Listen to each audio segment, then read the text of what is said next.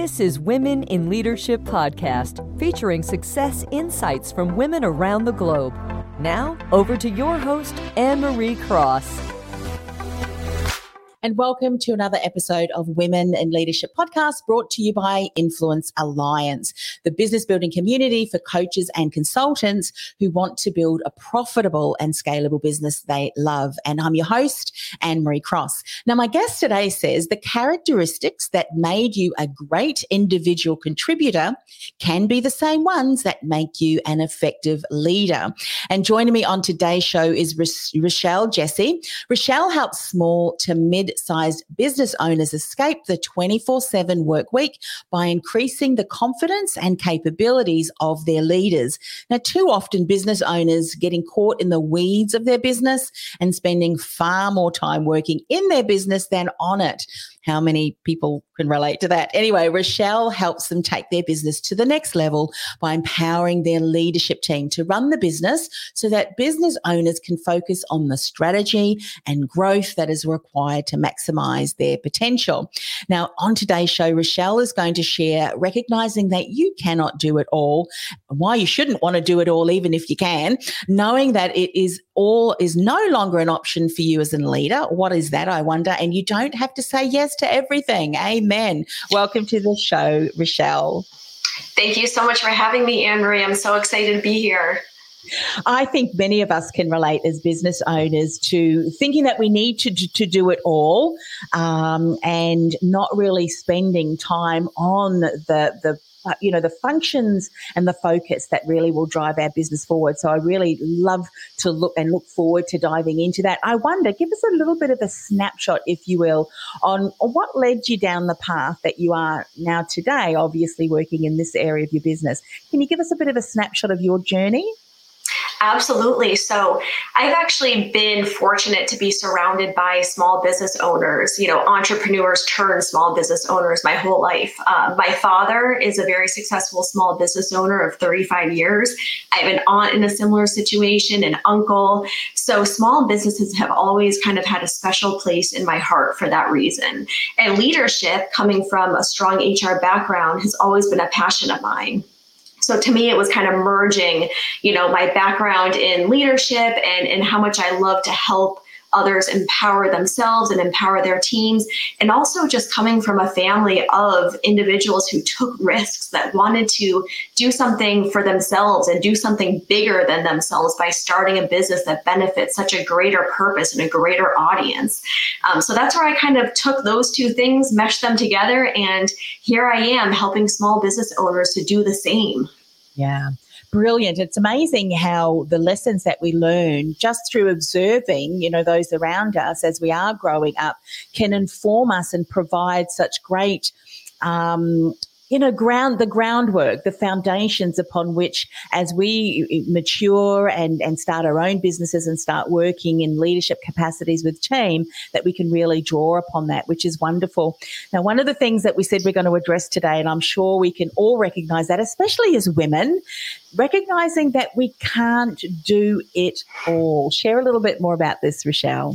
Yes. So you know, typically small business owners, entrepreneurs, they are high performers, right? So they come from a background of doing it all at any point in their lives when they were younger to maybe even five years ago before they started their business. They're doers. They take on all the projects, they take on all the tasks, they say yes to everything. They want to be doing everything because they love learning, they love excelling.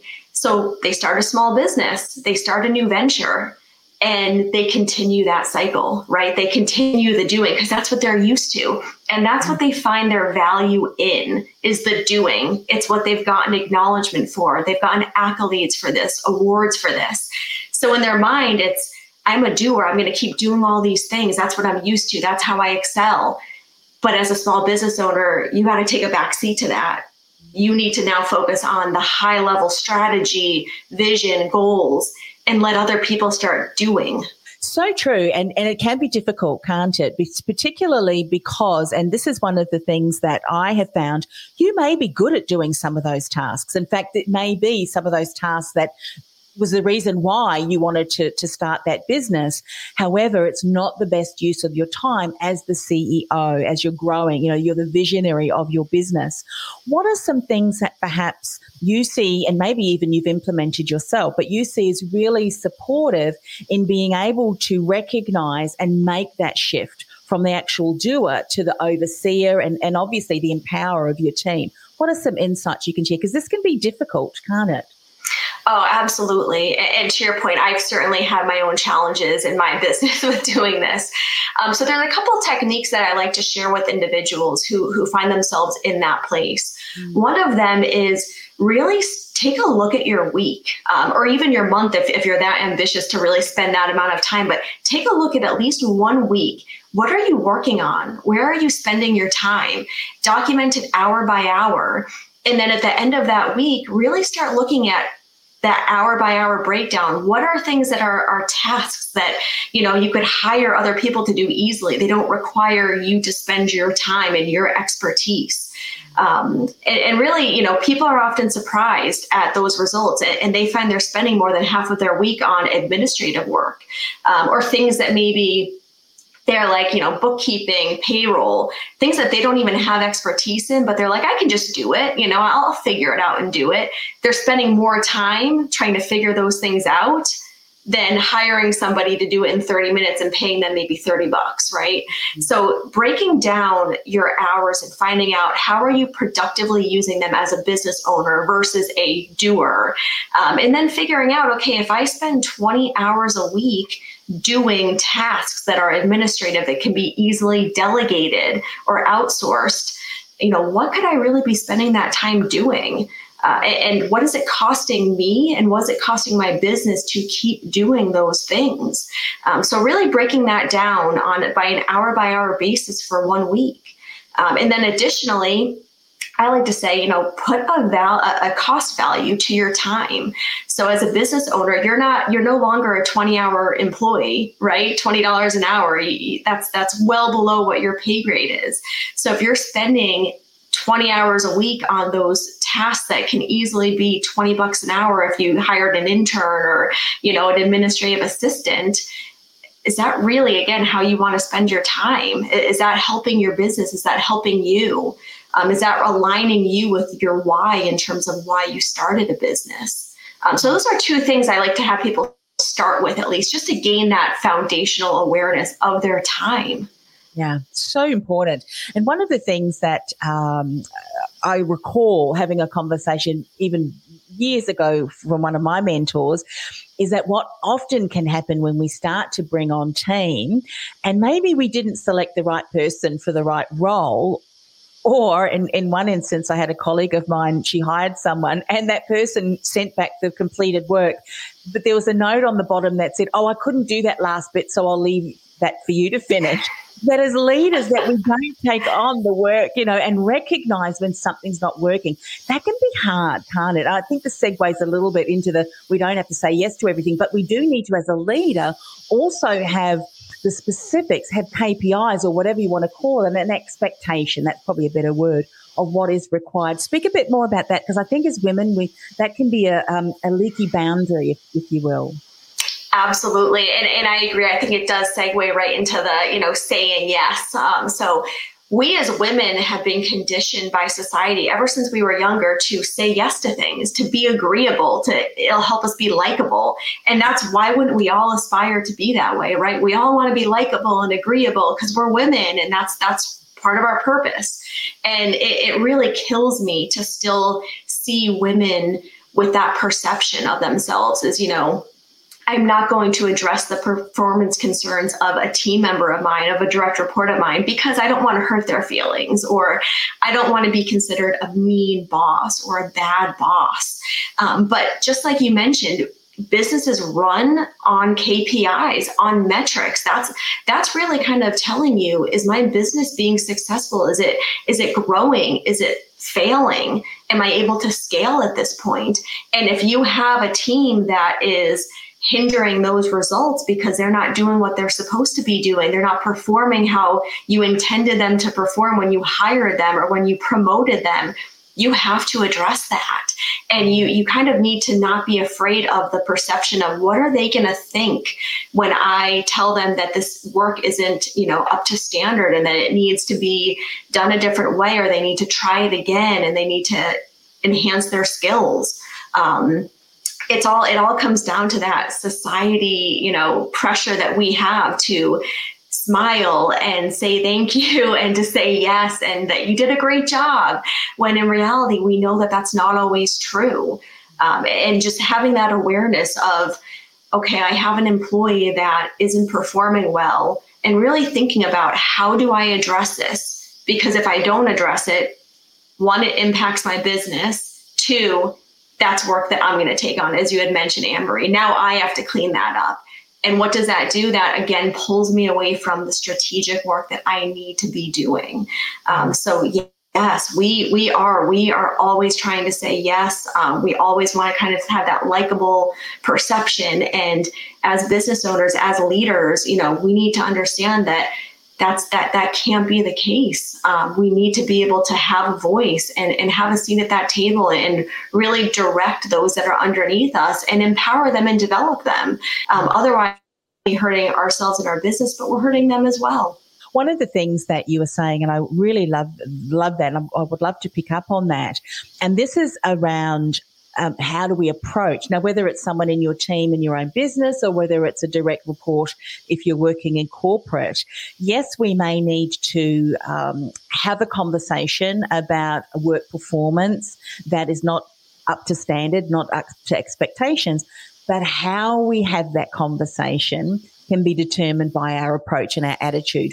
We don't need to be confrontational. You know, one of the things that I learned years ago, and I'm sure this is something that you you go over with your your clients as well, is we can use that sandwich approach. There are probably other areas that they're really excelling, bring up another area. What can we do? Always kind of what can we do to, is there something that's not clear? Are there some additional training that we can do? And then finish off with another positive um, approach. Now, when you do that, you're doing it from an empowering position, aren't you? To, to, and, and, then obviously if, if something occurs and they're just not in the right role, well, then there's the expectation that, you know, there's a, a, further conversation. But it's all in the approach, isn't it, to how we approach that conversation? Absolutely. And, you know, one thing that I think a lot of leaders struggle with, um, women leaders in particular, is being very clear and specific on what that feedback is. So um, let's say that, you know, I had a direct report that presented at a leadership meeting and really, you know, gave wrong information, um, didn't prepare for it. It was just very obvious. And, you know, instead of saying, oh, you know, that was okay, that that's not feedback, right? That's the, the, person leaves going like, well, what was okay? Was it my presentation? Was it my my um, vocals? You know, what what about that was okay? You need to be very specific and say, you know, hey, so and so, the presentation that you gave to leadership didn't hit on the information they were looking for, the metrics were incorrect. You need to be specific with that feedback because they need to walk away from that conversation knowing, okay, this is what I need to do differently next time. Additionally, timing is so important. Don't wait days or weeks before you give that feedback. The feedback needs to be very timely. So either immediately after something happens or as, as appropriately afterwards it can. If it needs to wait an hour because there's too much going on, that's fine. But don't let it go into the next day and the next day after that.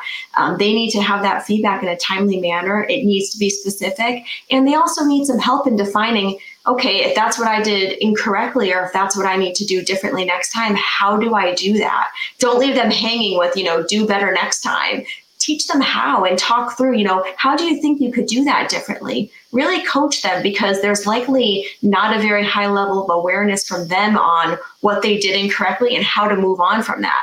You don't want them to leave thinking, okay, I didn't do well and now I don't really know how to do good because that's not going to give a good result for the next time either. Um, so really, you know, the, the specificity, the timing, and then coaching through the approach to how do we get you a different result next time that will be beneficial for you and everybody else. Yeah, I love the what that approach. Now, one of the things that you want to talk about as well, and it, it, it, kind of covers what we've already been sharing, but I think there's probably some insights here. Knowing it all is no longer an option for you as a leader. Share a bit more about this. Yeah, that's a funny one, um, and I, I, get some some funny looks when I say that because people are like, "What do you mean? I'm I, I'm the leader." What do you mean I shouldn't know it all or I'm not supposed to know it all? That sounds crazy. And what I mean by that is there's two things that leaders tend to do. Assume that they know it all right? Because i used to be a high performer. Of course i know it all. This is the right answer or that's the right answer. I'm in this this leadership position for a reason. I'm a high performer. I do well. I always know the right answer right? Number two is if I don't know the right answer, it's now my job to find that right answer. And both of those assumptions are incorrect leaders need to not know the right answers. They need to know the right questions to ask their teams. So as a leader and as a you know a, a, high performer and as a high performing individual contributor that you used to be you were likely coached and asked questions from your former leader. And that's what got you thinking differently. It got you problem solving. It got you confidence in making decisions. You now need to do that for your team right? You can't be the one providing answers and saying, oh, this is how you should solve it. You need to ask them the right questions and help them get the right answers. Mm. So don't jump into situations. Even, you know, I, I know it's hard sometimes when it's high pressure and you're being pushed to come up with a solution for something. But that is such a great opportunity to empower your team and not tell them the right the right answer, but ask them the right questions and they'll come up with that right answer for you. Um, and, and in your head, you might know it the whole time and say, gosh, this is the right thing to do. And it's just, it, it takes a lot of patience and practice, but step back, ask them the right questions, and I guarantee you they will come up with either what you're thinking or something better. My team has surprised me before where they'll come up with something I'm like, oh, wow, shoot. That's that's way better than what I thought of. So you know, don't underestimate your team. Um, don't put yourself in an answering position. Put yourself in a questioning position and and feel comfortable with not knowing it all. It, it, can seem very weird because again you've likely come from a background where people came to you with questions and you were expected on the fly to have that answer or find it quickly. And that shift and transition from answering those questions to now being the one asking questions of your team so they can get that answer can feel very uncomfortable and very odd for a little while. And it takes practice. Um, sometimes I'm still not perfect with that. And I know other leaders that struggle too in different situations, but it's such a good thing to start practicing. And it also tells your team you trust them you know, Richelle's not going to come in and, and save the day every day. She trusts us and she's empowered us to problem solve, to make decisions, whether she's here or even better when she's not here. Because you can't always be everywhere, right? You want to unplug, you want to be in meetings and have your team solve problems without you. And in order to do that, you need to empower them and get them used to finding the right answers themselves. Yes, brilliant. And you know, something that uh, I've often heard feedback as well, and I'd love you to, to share this. You know, not having to have all of the answers, but also too surrounding yourself with people that are probably more highly skilled in certain areas that you're not. So often we can be afraid.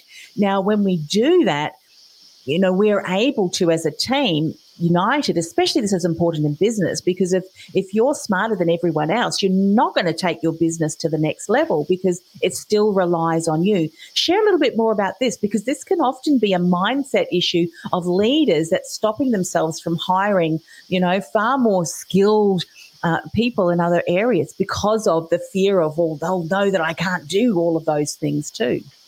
Absolutely. And and thank you for bringing that up, Anne Marie. It is such a common fear for leaders to not be the smartest in the room. But one thing you have to remember is you never want to be the smartest person in the room ever whether you're surrounded by your team or you're surrounded by peers um, in a corporation you never ever want to be the smartest person in the room because right there that halts your learning if you are the smartest person, you are no longer able to learn from anybody else that you're surrounded by. And that's not what you want. As a business owner, as a leader, you want to be continuously developing and learning. So putting yourself in a position where you are the smartest person in the room, whether it's because you you truly are and you've hired well below, you know, your your own capabilities or because you've set that precedence in a room where you know nobody should be challenging me nobody should be questioning my authority. Um, those are both huge inhibitors to your own development and your own learning. Um, so there is a lot of fear with that. Um, however you know as a leader your job is to not know everything your job is to get a team of people who know a lot of things in different areas, like you had mentioned. Maybe somebody is, uh, you know, a supply chain expert, somebody's manufacturing expert, somebody is human resources. You want all of these different perceptions, um, perspectives, different knowledge bases, um, different expertises. You want to bring all those together. That's your job as a leader. Corral all of that expertise and lead them don't tell them what to do, don't tell them how to do it, but truly lead them to then help you level up your business. Learn from them. Um, being able to do that will not only empower them because they're they're the experts in their field but it also allows you to learn so much about different areas of your business and how people can truly help you in your business. Yeah. um, so it, that that's the fundamentals of being a leader. Get all that expertise together and lead them without telling them what to do or how to do it yeah. One of the things that you said earlier around how you had an experience where your team made some suggestions and you went, wow, that, that's great. Creating a culture like that um, is so important because you have the opposite where you've got leaders who will often, you know, negate uh, suggestions. I mean, the suggestion that the fact that it's come forward, that may not be what is implemented, but through that initial suggestion, there could be some more brainstorming and, and from that comes something that no one could have even thought about were it not for that initial suggestion. What do you do and, and what have you seen done really well to begin creating that kind of culture if it's not been something that as a business owner you've done previously because sometimes it takes a little bit of time for our team to trust us and to kind of get used to that thing because I think now what's happened with the world as businesses, we need to, and I know we've heard this word before that's tossed around, but it's so important. We need to be more agile. We need to look for opportunities, even those small 1% of changes adaptations so that we can really be at the forefront of our industries. But that can take a bit of time to grow that culture. What are some insights that, that you've seen done really well in this way? You know, first of all, it's like you said that that culture, creating that culture. The first step is never scoff at a suggestion, right? Never laugh at or scoff at something, even if it is such an out of box, um, you know, crazy idea in, in your mind, crazy idea. And you're like, wow, I don't know. In your head, I don't know if that could possibly ever work. Don't make that apparent to your team. The second you do that, people are going to be like, oh, I only can bring up really good ideas. I can't bring up anything else. And that's where the shutdown starts to happen. Additionally, questions. It all comes down to questions. So if somebody says an idea and you're not 100% sure that it could work, that it would work, that it's the right one, just ask a question you know okay how, how might that how might that be implemented or or how might that drive these results? Don't again say no i don't think so. Now is not the right time. Okay we'll think about it. Keep diving deeper and ask questions. Sometimes team members will come up with ideas that they haven't even really fully thought out, right? I mean, when I when I've had meetings with my team, they'll come up with things and they'll be like, oh, geez, just thinking about this, you know, on the fly. Here's my suggestion. Sometimes they're great, and sometimes it's like, okay, let's let's kind of flesh that out a little bit more. You know, what's your thought process there? And you know, long term, what does that look like? What are some of the short term things that would, would need to happen in order to make that work. Um, so really diving in and asking questions. Sometimes they might say, gosh, you know what? This is really not a good idea now that we've dived into it more. And sometimes like you had mentioned, Anne Marie, another team member might bounce ideas off of them. And then all of a sudden you have all of your team buying into this idea and they all have input on it. And there's your answer, right? If it's doable, that's the answer. And the best part about that is it's not your answer, it's their answer. So now the accountability, the ownership, it's all there. It's their idea. They solved that problem and you facilitated that problem solving for them. So being able to create that culture, it really starts with acceptance of all answers.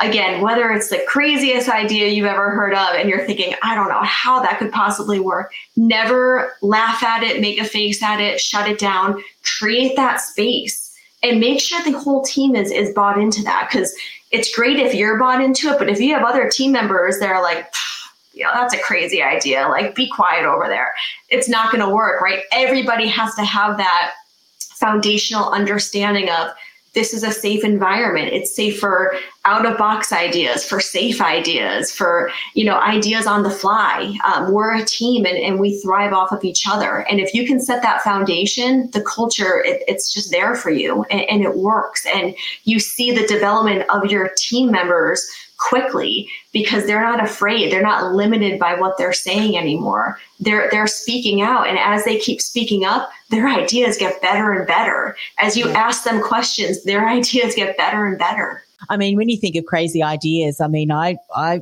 we could probably pinpoint a number of crazy ideas. Hey, let's rent out our house for the, for the, you know, or room, um, and, and get people in from overseas. Well, that was before, you know, Or, hey, I'm going to hire out my car and I'm actually going to drive people and I'm going to charge them for. I mean, we think of you know, well, Airbnb, and um, of course, and the names just completely escape me. But you know what I mean? The driver mm-hmm. share economy. There are businesses that spark up from all over the place because someone had a crazy idea. And, you know, there are other people that thought that is the best idea ever. And I think sometimes, well, not, don't think, I know that sometimes we don't want to say something or make a suggestion because we don't want to seem foolish. But guess what? It could be the difference between a business just completely leading an industry or completely turning around the, the performance and productivity and even profitability of your business from one crazy idea. Yeah. yeah. Label it, you know, that this is the crazy idea hour where we've got a crazy suggestion box, you know, whether the best mm-hmm. idea.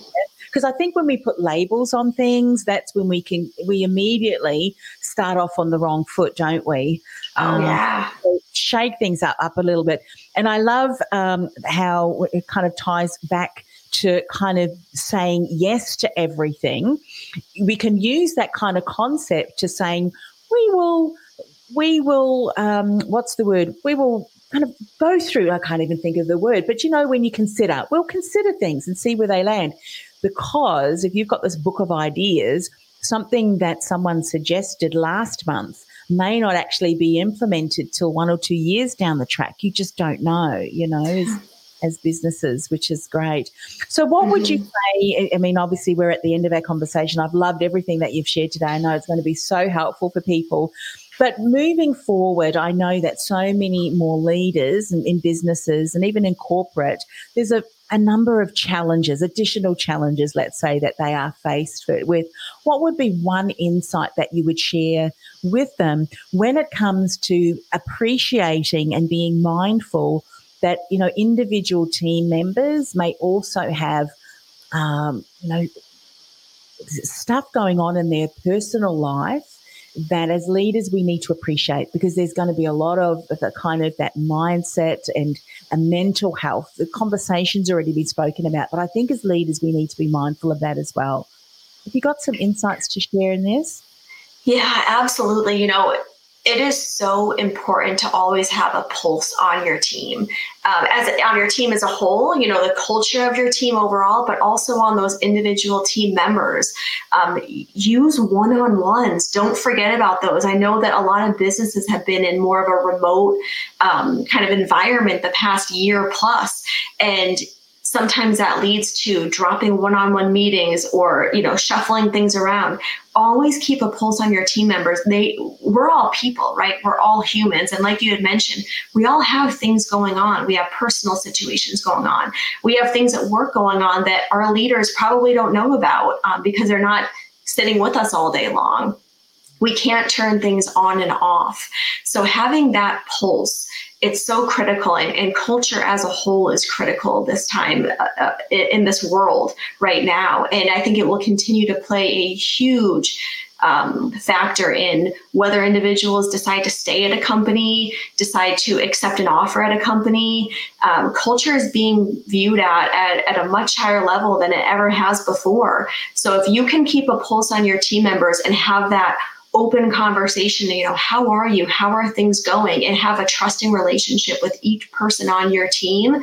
You right there are just opening the doors for them to really say hey you know what? Today's not a good day for me. Um, I, I need the afternoon off or here's you know why i maybe was quiet during a meeting or maybe why i you know snapped at somebody earlier don't make assumptions. You know, there are so many things going on in people's lives. So if somebody is seeming off on your team, don't, you know, go in on them and say don't ever act like that or don't don't speak that way to that person really you know ask about that you know questions that i like to say is hey you know anne marie that that seems a little out of your character you know to, is something going on um, that way you're, you're bringing acknowledgement to hey something doesn't seem quite right but you're opening the door to say, is there something I can help you with? And if you get, no, I'm just having an off day, that's fine. But then you know at least, and you, will know how to kind of maneuver that with that individual. But being open to having those conversations and not only being a leader, but being an ally to your team members, it'll go miles, miles for you um, and for the team as a whole. You need to be able to have that with, with each individual. Yeah, so important. And that's something that as leaders, we need to be mindful of moving forward. We should have been mindful of that anyway. But you know, when, when often say don't bring your personal life um, to work, I mean, emotions are going to, you know, how someone feels and, and, and responds to what's going on is going to show up in the workplace. And if we provide an environment where we can support our team and give them, empower them with some different tools or whatever that might be that we incorporate into the workplace, can enable, can equip if we use that word, your team member to be able to cope, to be able to manage that and go, you know what, my I'm cared about, even in, in this environment, you know, because mm-hmm. they end up being more productive and more comfortable at work because there's nothing worse than being in a work environment and feeling that no one really cares what's going on, you know, behind the scenes. Absolutely. Yeah. Richelle, I've just loved today's conversation. How can people find out more about the work that you do? What's the best way for them to reach out to you? Yeah, so you know, honestly, um, follow me on LinkedIn. I post pretty much daily, Monday through Friday, so you can always find me on there. Um, I do have a website, which is levelupcoaching.com. Um, so those are the two best ways, or you can email me at Richelle Jessey at levelupcoaching.com. Um, I would love to interact with any and all of you. Um, I love having these kinds of conversations. I can talk about leadership uh, for for days on end. It seems like so. Always have happy to connect with anybody that would like to. Fantastic. And yeah, please do feel free to, to reach out to Richelle. And uh, these conversations, we've just scratched the surface, I know, on what we've uh, covered today.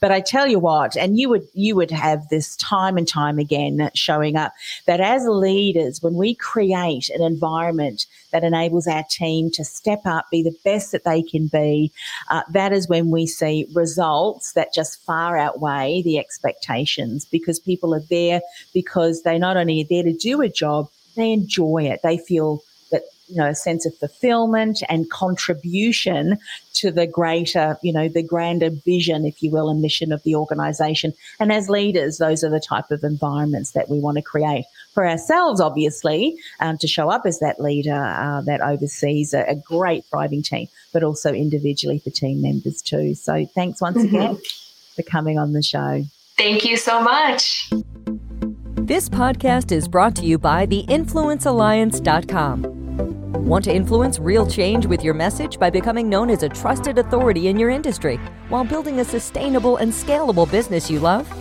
Find out how by accessing our free podcast series at www.theinfluencealliance.com slash podcast series. That's theinfluencealliance.com slash podcast series.